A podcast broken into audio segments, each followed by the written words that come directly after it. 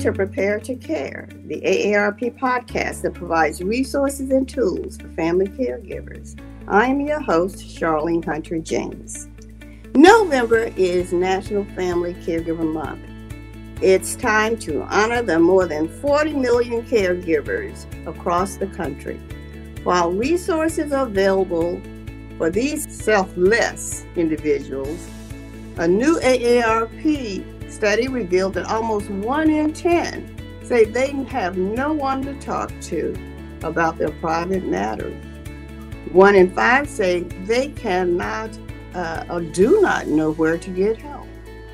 AARP's National Family Caregiver expert, Amy Goyer, joins us today to talk about caregiving and resources that are available to help you to get where you need to go in your caregiving journey. Amy, thank you for joining us. Thank you, Charlene. Thanks so much for having me. Happy to be here. Caregiving is looking a little different in light of the pandemic.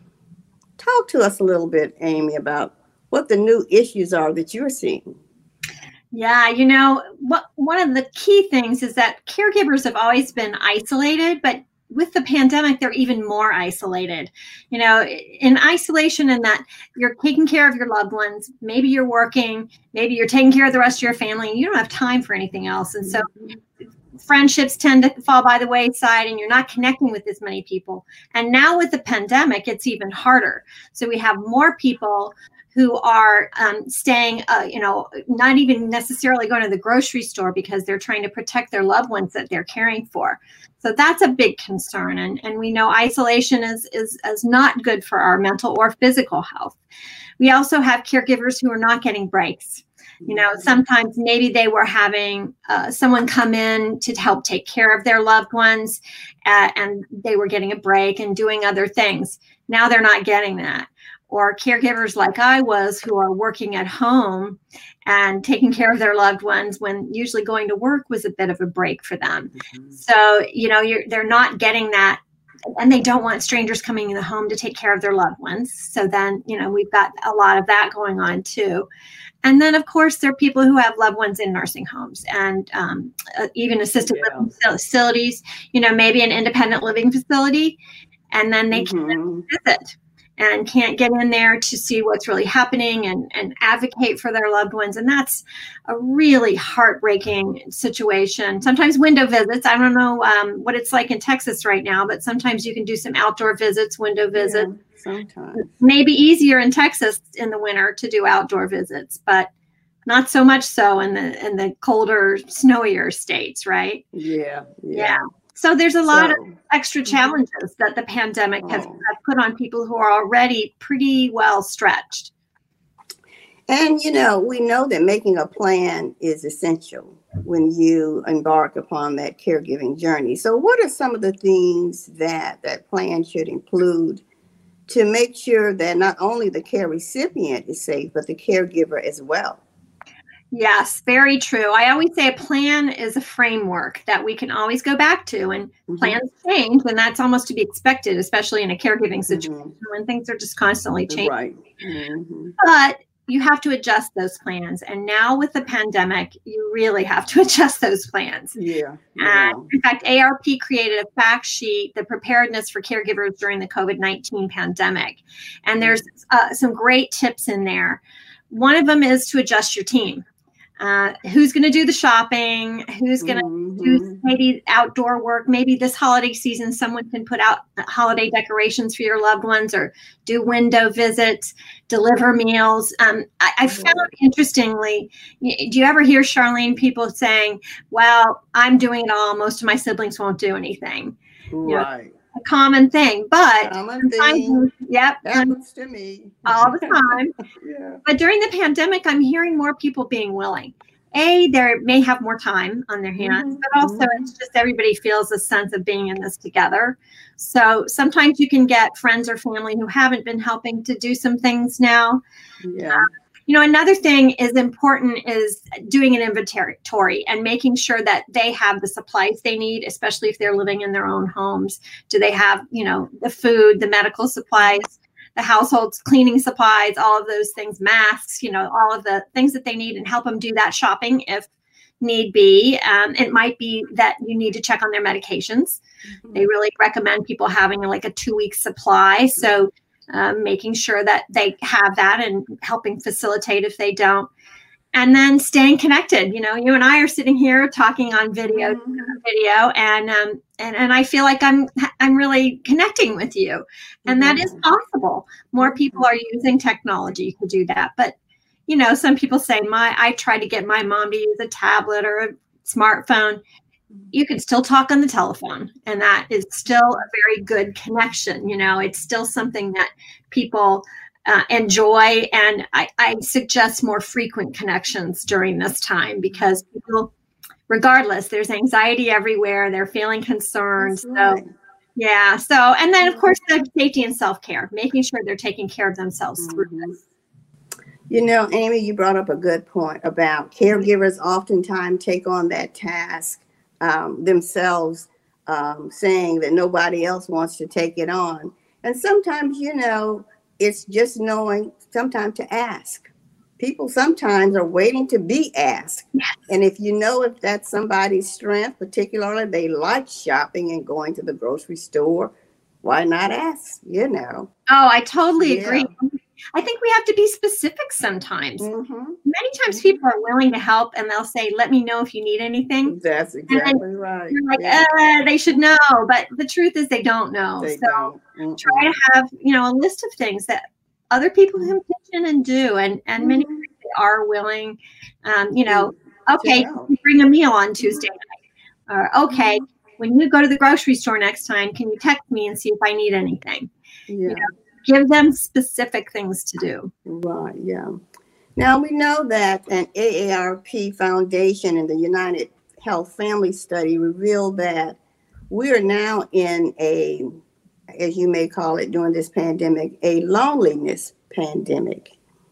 And uh, so, talk a little bit about that because we know social isolation is a crisis during this period. It really is. It's a, it's a public health crisis. Mm-hmm. Two thirds of adults in that study say that they feel socially isolated. Right. Two thirds of all adults. And 66% uh, say they have had increased anxiety. So this is really significant. Mm-hmm. And, and, as I mentioned earlier, isolation is detrimental to our mental and physical health. Mm-hmm. It's the equivalent of smoking 15 cigarettes a day and I read recently that it's worse than obesity on our health, social mm. isolation.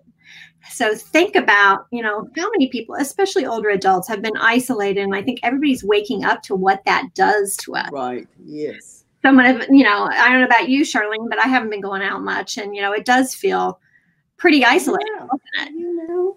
Yeah. It, it really does. And I always feel for individuals that live in apartments and you know, other group settings where they may not be able to just step out the front door into the yard or something, you know. Someone, so yes. It's an issue. So yeah. we know know that um, November is uh, Military Family Awareness Month. So I'd like for you to touch on veterans and their caregivers and some of the challenges and their needs as well. Yes, you know, there are 5.5 million military and veteran family caregivers in the US. Mm-hmm. the value is something like $14 billion if they were getting paid to provide that care. That's an incredible contribution. And so many of them are kind of silent. I mean, all caregivers tend to not be out there and often don't identify as such, but mm-hmm. especially um, these caregivers. And military and veteran caregivers tend to have worse health outcomes. They're they have more strains in family relationships. Um, they often have workplace challenges. And one of the interesting things is, is they tend to start caregiving earlier and do so longer which may be because of, of injuries sustained right. in, in, military service mm-hmm. that they may uh, may be caring for a young spouse or a young partner who mm-hmm. was injured and then has to deal with those injuries the rest of their lives mm-hmm. so it's it's really um, a, a, mm-hmm. significant issue I was a, a, veteran caregiver. My dad was a veteran, and mm. um, he had incredible support from the VA. Uh, in the end. He was a World War II and, and Korean War veteran. Mm-hmm. And daddy um, received aid and attendance benefits from the VA, which was mm-hmm. cash assistance to help pay for his care. Mm-hmm. He also received um, home health care, home based primary care with nurses and pra- nurse practitioners that came to the house. We had help getting him out of bed and bathed every day. So we had really, really significant assistance, incontinence supplies, medication. Mm.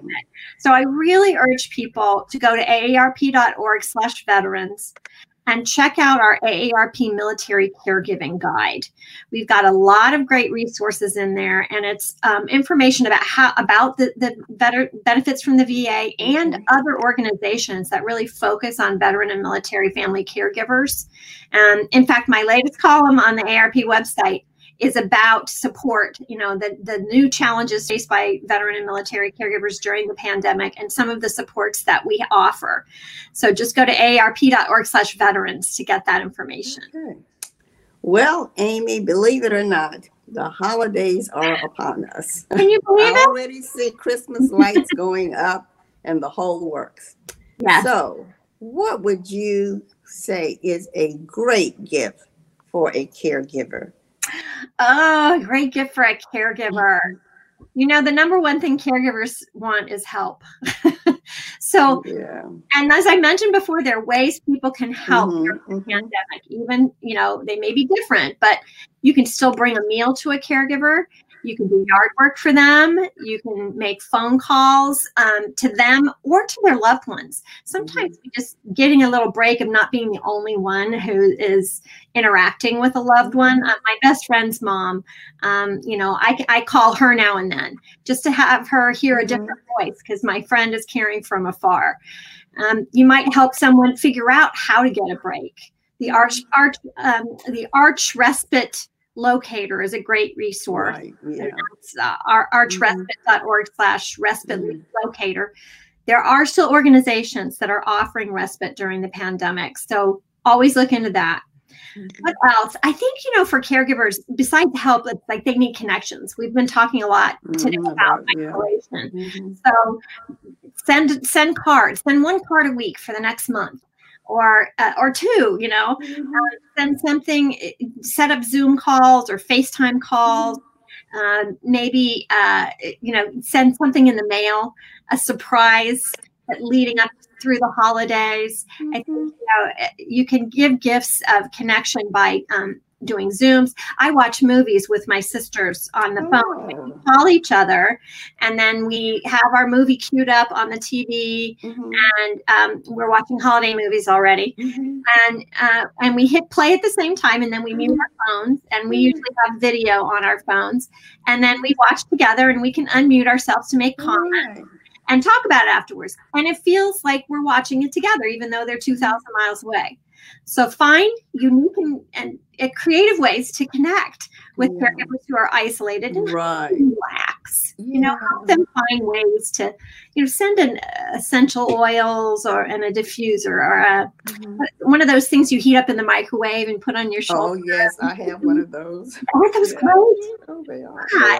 Like yeah. cozy, yeah. nurturing. Maybe get them an escape. I did these online experiences where um, it was somebody in another country, and they were talking, walking us through their village, and you felt like you got oh. away, you know. So just get creative and find ways to connect and and make them feel like they've gotten a break.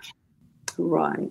And and you know another important part of that is letting them know that somebody else is thinking about them.